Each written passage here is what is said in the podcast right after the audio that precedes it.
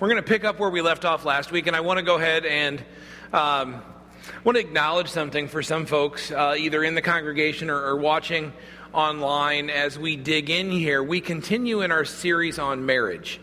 And for some of us, um, we understand a series on marriage is absolutely critical. It's necessary. It's important to what we're trying to accomplish as a church uh, because marriages are difficult, and we want to we we we want to honor God with our marriages. But but I also know there's some folks that are thinking, you know what, like like that's more of an individual thing. It's not necessarily a collective church thing. And I I just want to encourage you, like I get that perhaps you're here and you're not married, not married yet not planning on being married, um, or, or that you're widowed, or that you're, you're watching and you're like, my marriage is awesome, please stay out of it, I don't need help. Listen, I get it. Um, but, but here's the thing our marriages matter. They matter to God, and, and, they matter for a really big reason. One of the things we have to understand, and why it's so critically important that we talk about these things as a body, right, is because we need to collectively understand what God has intended our marriage to be, what God has intended um, our marriage to tell a watching world, what God has intended our marriages to represent. And that includes all of us. Whether you individually um, are married or not, like as a church, that includes all of us. And so we need to understand these things and we need to dig in. And this is one of the ways that we continue to be the body to one another. Right? We, we read last week that in Genesis, God creates man and he says, you know what? It's not good for man to be alone.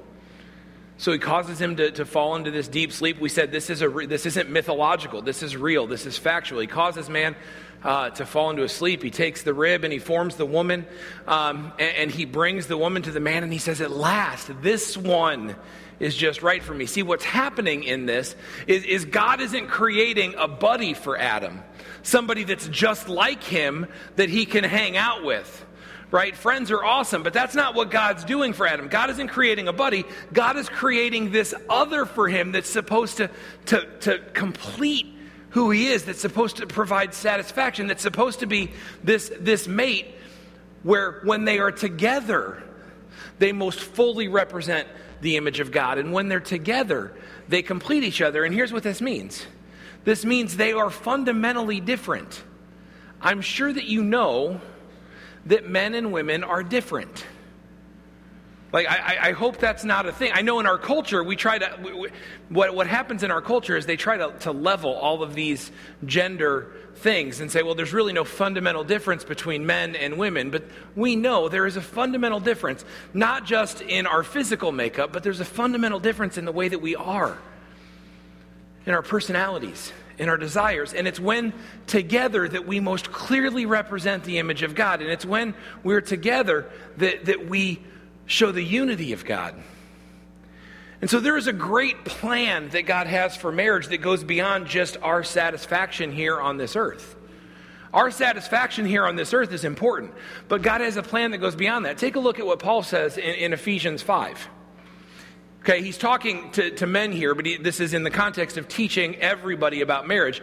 He says, Men, you're to love your wives as Christ loved the church. And here's, here's the thing here this is how much Christ loves the church right? And marriage is supposed to be a picture of the way that Christ loves the church. So here's how Christ loves the church He gave up His life for her.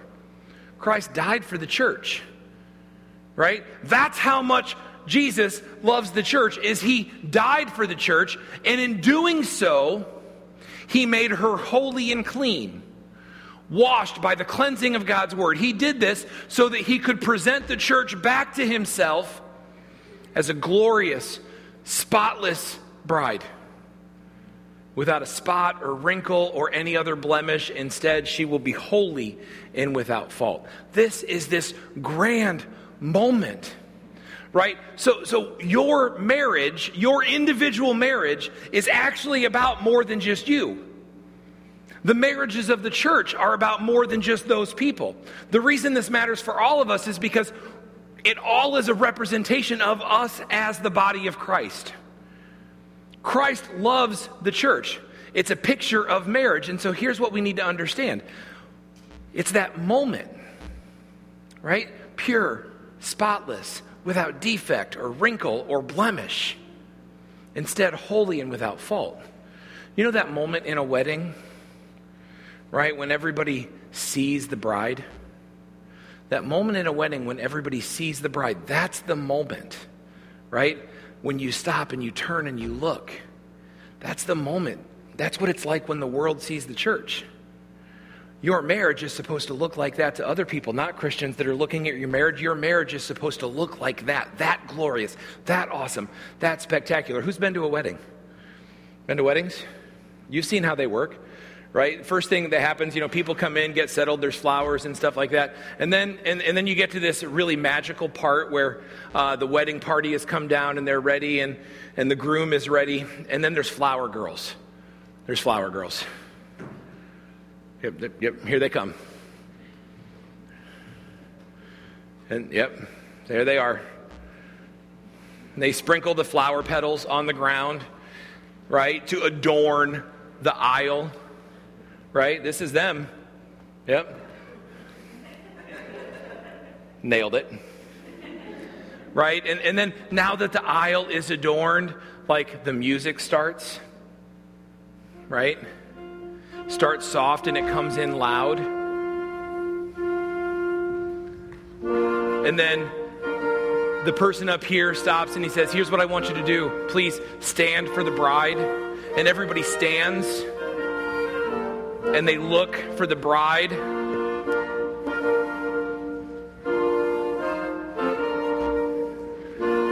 And as the bride walks down the aisle,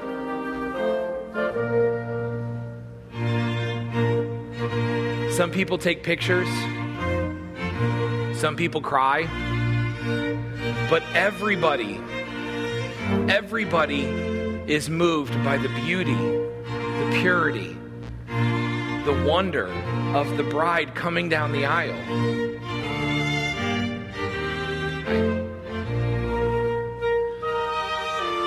Normally, you'd have somebody to help you with that. But here's the thing, right?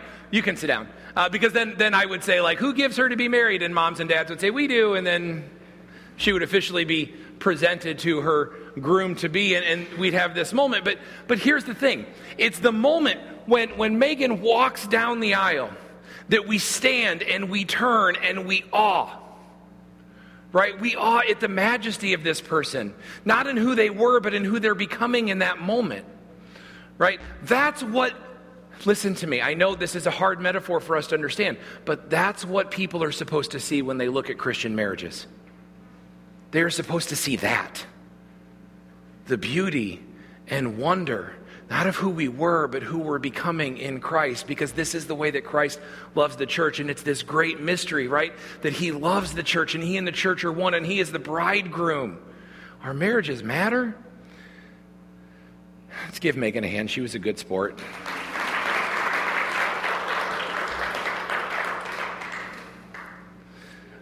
Here's the deal. You can't see on camera, but she's walking and waving and But here's the deal, right? That's what people are supposed to see when they look at our marriages. The problem is that a lot of our marriages are jacked up. And when they look at our marriages, they don't see that with awe and wonder and beauty. Right? They don't see a glorious bride without spot or wrinkle or any other blemish holy and without fault. And that's because our marriages are under attack. They're under attack for, for, for one simple reason. And the reason is sin, and it's exacerbated by Satan. See, remember in the garden, Genesis 2, he, he says it's not good for man to be alone. He's not making man a buddy, but he's making man his other half to complete him. And it's the woman. And, and the man says, At last, this one is bone of my bone, flesh of my flesh. This is why I, a man will leave his mother and father, and the two will be united and they'll become one. This beautiful picture of the way that Christ and the church are one. Right? And because there's a completion, what that means is they are fundamentally different. Men see things this way, women see things this way. We are fundamentally different Right? You think about my own kids, I'll pay you all five bucks. Here's the deal when Travis was young, he was always in a superhero costume, fighting crime. Spider Man was his favorite, but he had them all. There was Batman, right? There was Superman. There was Buzz Lightyear. Actually, Buzz Lightyear was his favorite. Space Ranger. Ask him later about the time he tried to fly down the stairs. I think I've told you before. P.S. He can't fly. Can't even fall with style if you've seen the show. Right? Riley never dressed up as superheroes, I, I don't think, um, but, but she did a lot of makeup tutorials. So always messing with makeup, recording it, talking into the camera, telling people how to apply all of the stuff. It was her very brief career as a YouTube model right? Aubrey was always wanting to cook in the kitchen and she was wanting to do art and she doesn't now so much, but when she was younger, it was dresses. If she couldn't wear a dress because it was cold, darn it, she'd put it on over her jeans because a dress was critical. Boys and girls are different. Boys and girls are different. Emerson Eggerichs from, from the book Love and Respect, he says it this way. It's like, like um, men have blue hearing aids and blue tinted glasses and see things from a male point of view. Women have pink hearing aids and pink tinted glasses, and they are always going to see things from a female perspective. That's not rocket science because they were created differently, differently so that they could complete one another, so that they could, when they come together, make a whole. And then sin happened. And that beautiful symbiotic relationship of being different but complementary because of sin, all of a sudden that got jacked up. And because marriage is supposed to be a beautiful picture of the way that Christ loves the church and the way that Christ and the church are one, guess what? Satan wants to take the areas where it's cracked, where it's one, and he wants to break it apart. So we are at war with our marriage, not with one another, but with Satan. Satan. Pointed the wrong way. Satan. We're at war. Right? And because of that, we don't always see eye to eye, and Satan loves to wiggle in there and create division and cause havoc. Look, look at this comic. This will just tell us a little bit if you can see it. Um, it's, it's this woman talking to her boyfriend and her friend, and she says, Man, this scarf is so cute. So is this bag. And then she says, It's so much cuter than these gift cards right? And then the buddy says to the boyfriend, like, hey, man, did you pick up on that? And the boyfriend's like, yes, I did. Sets a reminder in his phone. Buy Sarah a cute gift card. See, the women get it. You're all chuckling because you're like, yeah, that's dumb. She doesn't want a gift card. She wants a cute present. The men are like, what? That makes perfect sense to me. Buy her a cute gift card. Because, listen, your glasses are weird. She doesn't want a gift card. She wants something a little more personal. Here, here's the thing we just we don't always see things the same way because sin is in the world and, and it starts to fracture the ways that we're different. Instead of completing and, and bringing us together, it starts to cause division and pull us apart. And Satan wants to help the process because he hates marriage, because marriage is a picture of the way that Christ loves the church. This matters. Okay? So we're going to talk a little bit about how to, how to dig into this. Look at Ephesians 5. If you've got your Bibles handy, flip there. Um, otherwise, you can follow along on the screen. We're going to look at three verses, and we're really going to drill down on the last one. But as the scriptures say, this is Paul talking.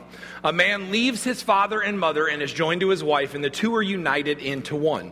Right? That's from Genesis. That's what Adam said when he saw Eve. At last, this one, bone of my bone, flesh of my flesh. This is why a man leaves his father and mother. So Paul's reminding us he says, and this is a great mystery.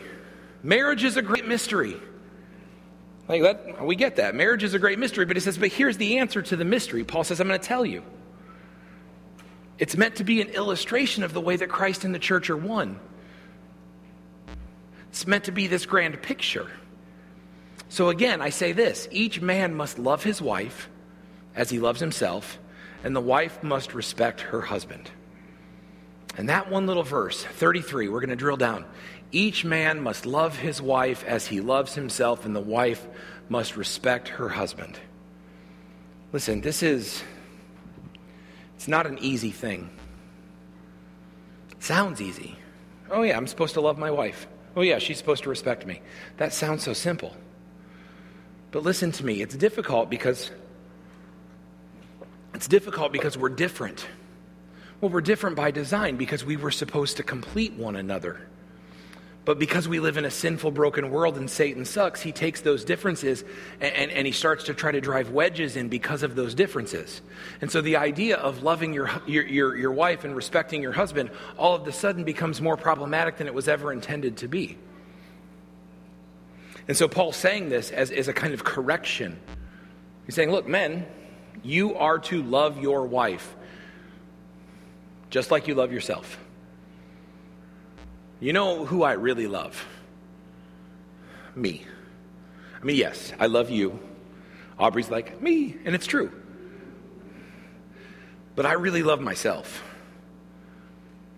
Right?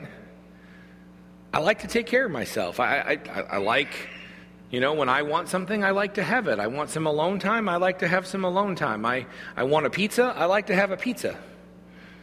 It's time for me to, to go to sleep. Then it's time to, you know what? When it's time to figure out what we watch on TV, I'm going to go ahead and have a say in what we watch because I want to watch what I like to watch. Right? Like, I like to make sure that my own needs, we love ourselves in that way. And there's nothing wrong with that.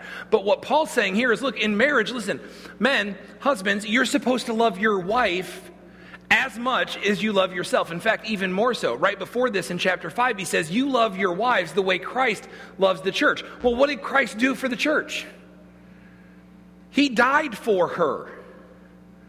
And so, this is the call, husbands, that you have to love your wives in such a way that you would be willing to lay down your life and die for them. And here's, here's where that gets hard. I don't know a husband who wouldn't say, Absolutely, I would die for my wife. I would die for my children. Absolutely, I would lay my life down for them.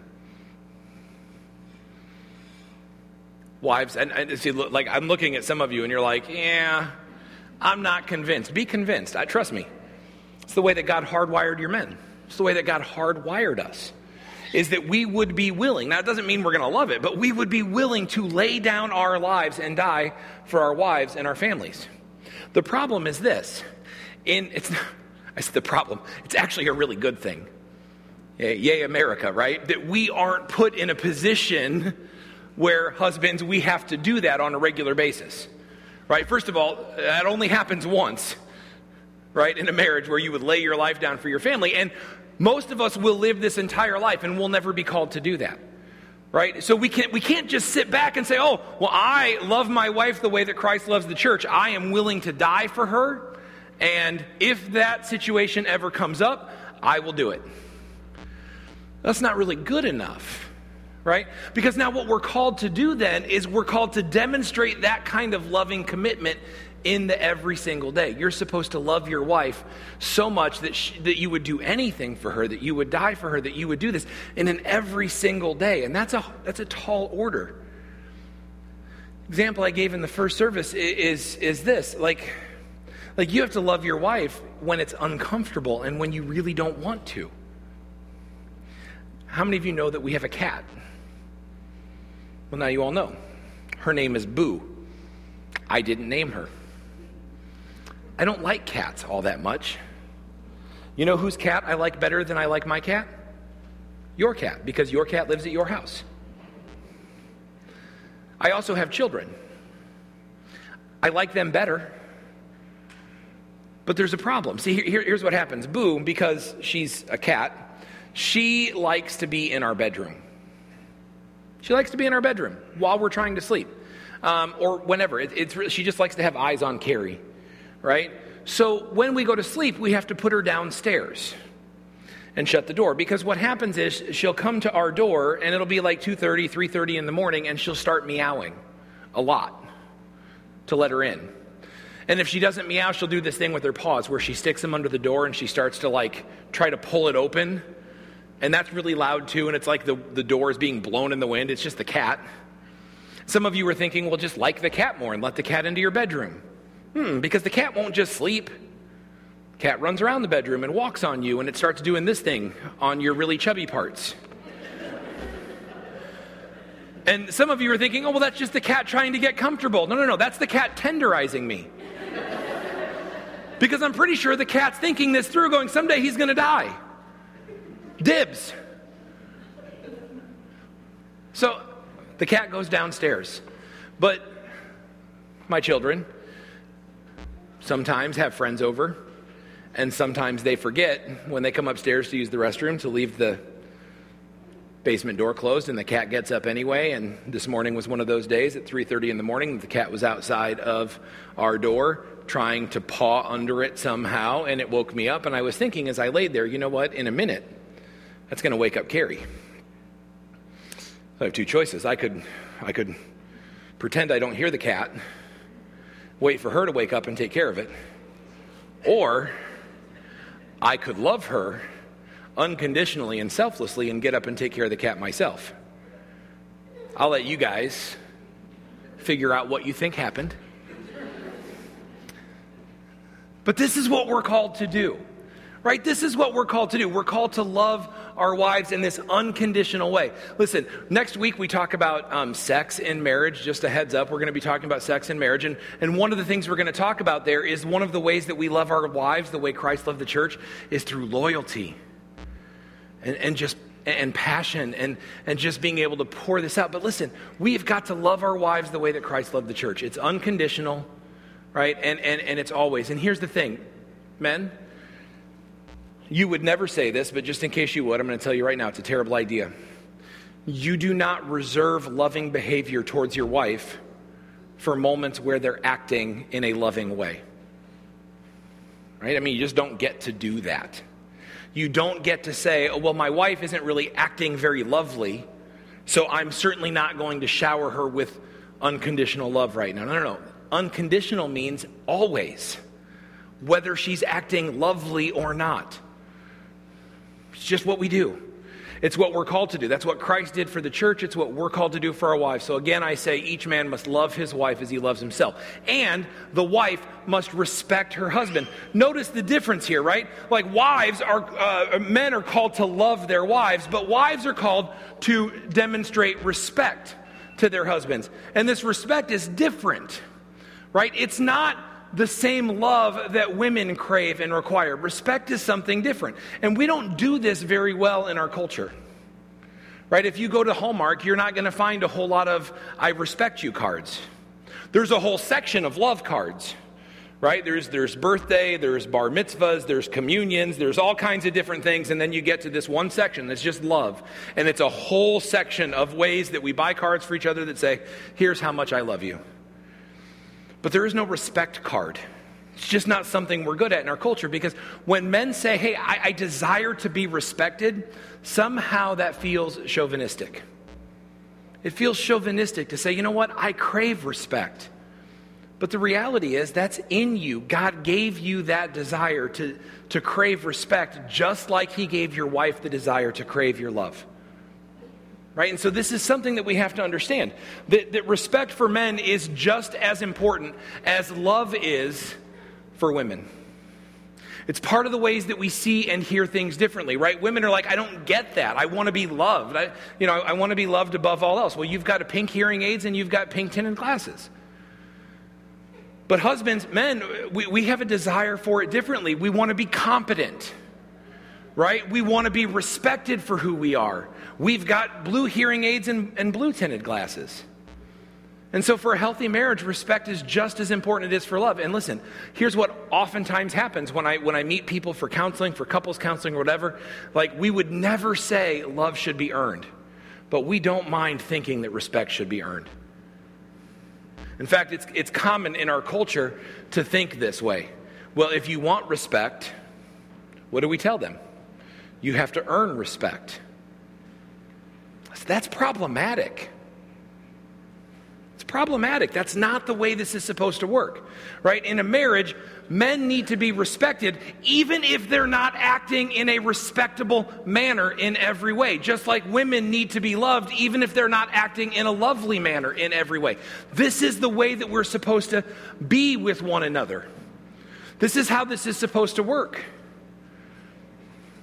there was a survey. There's about 400 men uh, across, you know, across demographics. It's a, it's a pretty decent survey. 400 people, and and the question was, hey, in a marriage or in your life, would you rather feel unloved and unwanted, or would you rather feel disrespected?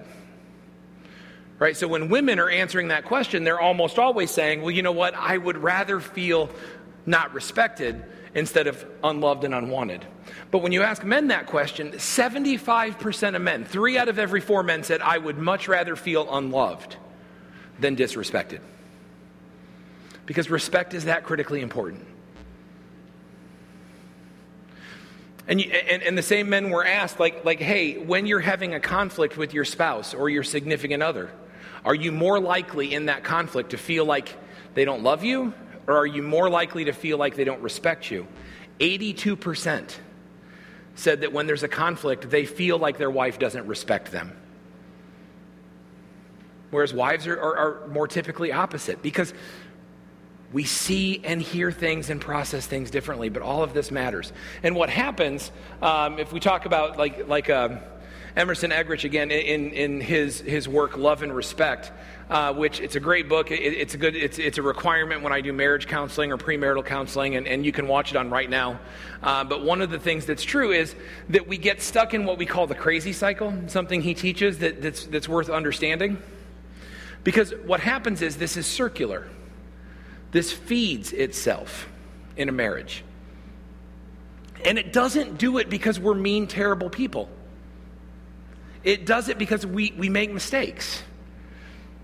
But if we stop looking at each other as the enemy and we start understanding that, that, we're both trying hard, we're just not pulling it off, we understand how the crazy cycle can work, right? So, so let's start at the top just because it's just a random place to start. But without love, like if a woman does not feel loved, then she's going to react in a way that feels disrespectful to a man. And because he feels disrespected, he's more likely to react in a way that's not loving. Here's an easy example, right? When there is a conflict between a husband and wife, um, more often than not, um, a wife wants to deal with it and, and put it on the table and let's talk about it. Let's keep it out front. Let's work our way through it. Because for her, if you don't want to talk about the problem, that's not very loving right? Let's work through it and love each other and really dig in. And so that happens. But but here's the thing. For men that's not always the case, right? And, and so what happens is they don't necessarily want to deal with it. And so they kind of pull back right now and say, you know what, I need to think about it, let's talk about it later. But when they pull back, that feels unloving. And so sometimes here's what happens there's the nagging. I don't know if you know this, but sometimes Sometimes wives nag.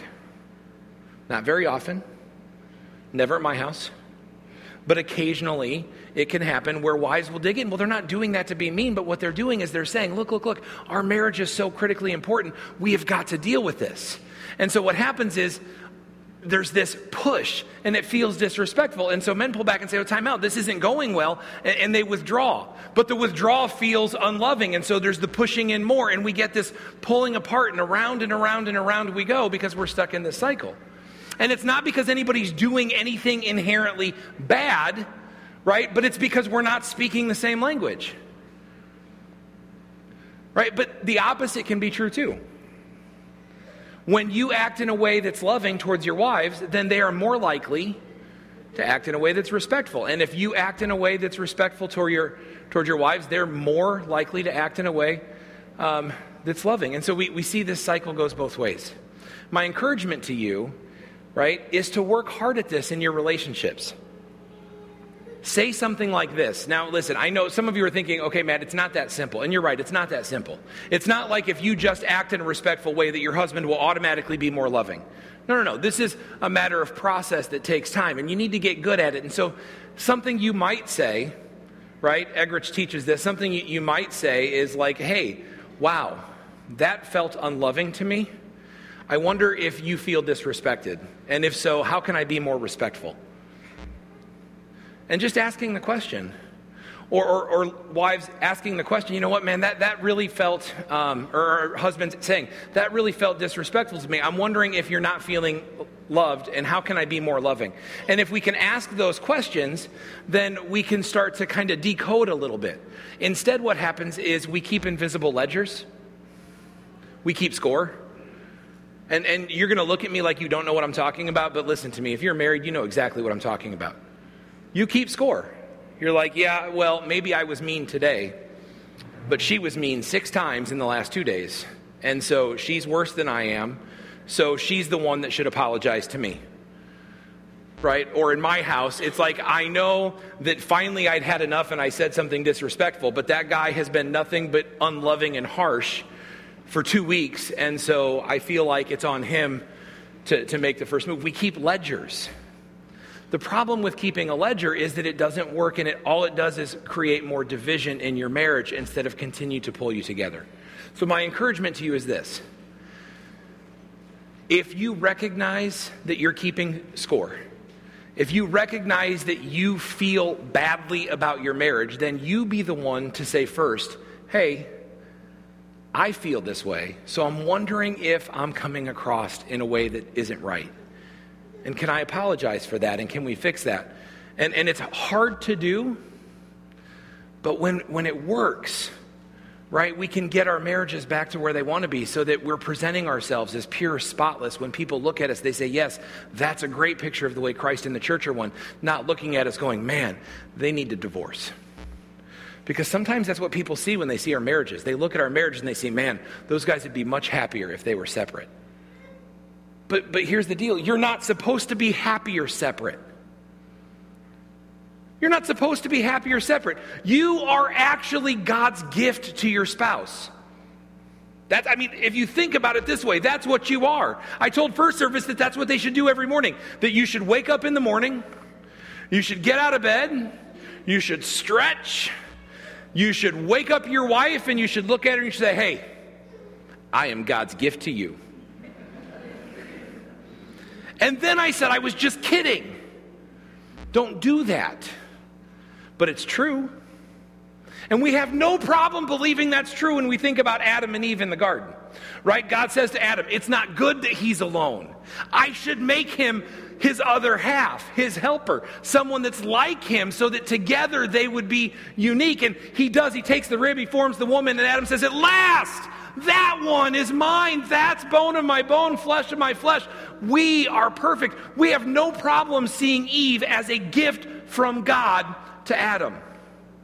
And no problem seeing Adam as a gift from God to Eve. But when we think about our relationships, we struggle to see it that way. But men, your wife is a gift from God to you. Always. Not just when you write a birthday card. Right? Always. She is a gift from God to you. Wives, your husband is a gift from God to you. Always. That's just the way that it is. God loves you and He intends to show you how much through your spouse at times. You're a gift from God that way. That's why how we treat each other really matters. That's why we have to really dig in on this. And, and in fact, Peter talks about this. Um, in, in 1 Peter 3, this whole chunk of scripture, he's talking about um, ways, that, um, ways that we can influence people for Jesus, influence them in the right way. And he starts talking to wives, and he says, Wives, here's the deal. You must accept the authority of your husbands. Now, I'm going to pause here for a second, and I'm going to say that yes, it's true. The Bible teaches, to be clear, equality in marriage. Husbands and wives, men and women are equal in marriage. However, the Bible does teach role distinction in marriage. It's not, a, it's not a matter of being equal or not being equal, but the Bible does teach role distinction. Our roles in marriage are not supposed to be the same. We're equal, but our roles are different. And, and we read all through scripture that husbands are to be the head of the household, right? That's not saying husbands are better, they're equal. It's saying they have a different role, right? That, that's the way that God has ordained it, okay? Um, so here's what Peter says uh, through the power of the Holy Spirit Wives, accept the authority of your husbands. Then, even if some refuse to obey God's word, the good news, the gospel, your godly lives will speak to them without any words and they will be won over by observing your pure and reverent lives. So here's a couple things here. The way that you treat your husbands matters, right? Accepting the authority of your husbands. There's, there's, a, there's a part there about respect. right? And some of you are thinking, but Matt, my, my husband's not respectable. I mean, I've had this conversation with folks in my office. My husband is not respectable. Listen, there is something about your husband, the man who would die for you and your family. There is something about your husband that garners respect. It's not saying that I agree with everything you do. Listen to me. I've even said this. There are times in a marriage where husbands and wives need to separate. There may be times in a marriage where, where a wife might decide because of some things that her husband is doing that she needs to leave the home. Even in that instance, there are things to show respect in a marriage. Your wife, wives must accept the authority of their husbands. Then, even if some refuse to obey the good news, because people will refuse at times, your godly lives will speak to them without any words, and they may be won over by observing your pure and reverent lives. Part of this is your influence, your ability to influence your husbands by living and being respectful and, and honoring God with your marriage, even when it's hard. You might be able to win your husbands. And notice it doesn't say by trying to convince them, it says without words. Can I give you a little advice?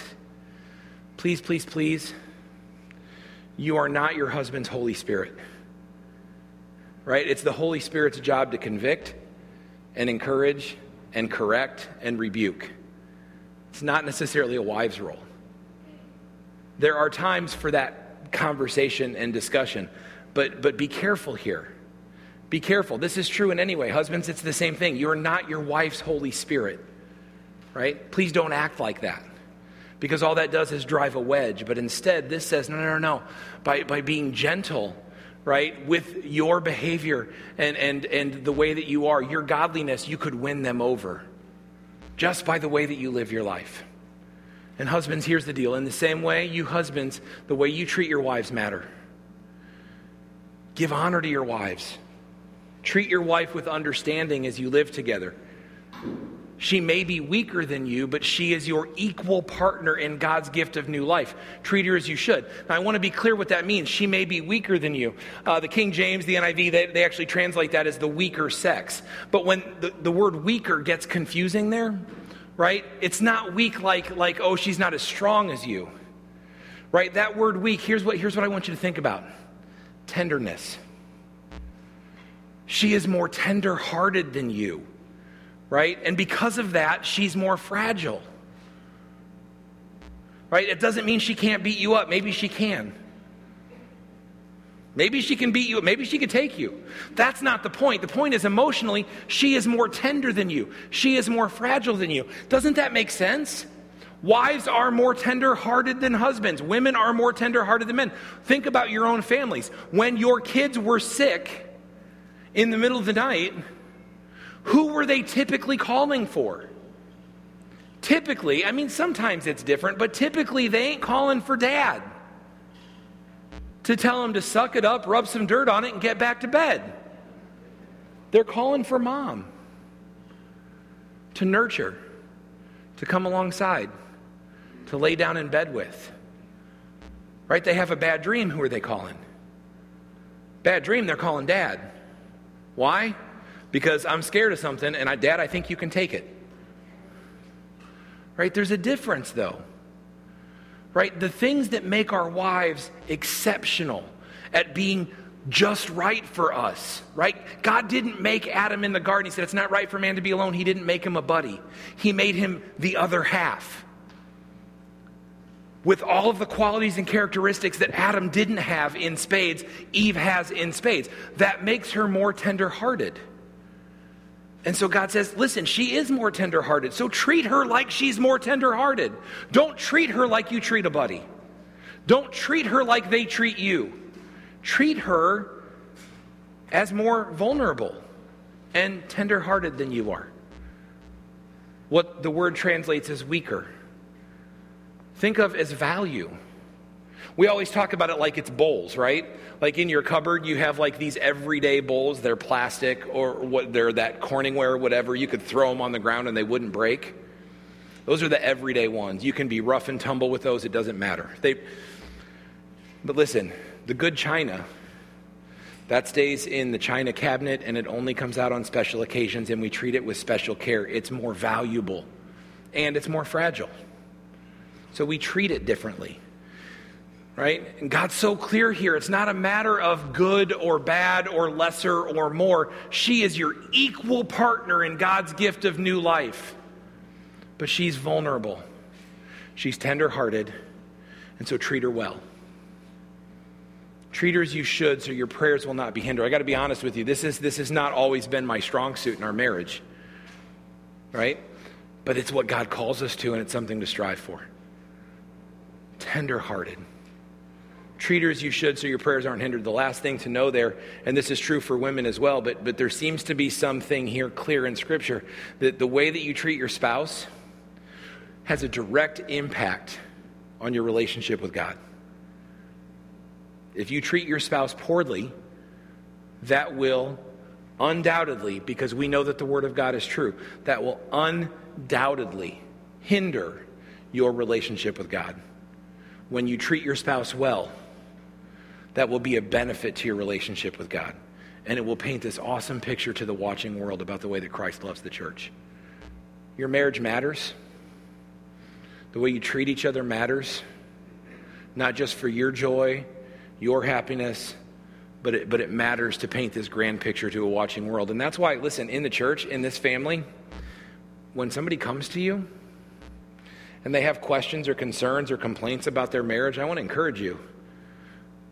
Listen to them, love them, encourage them, but remind them of their responsibilities in the marriage.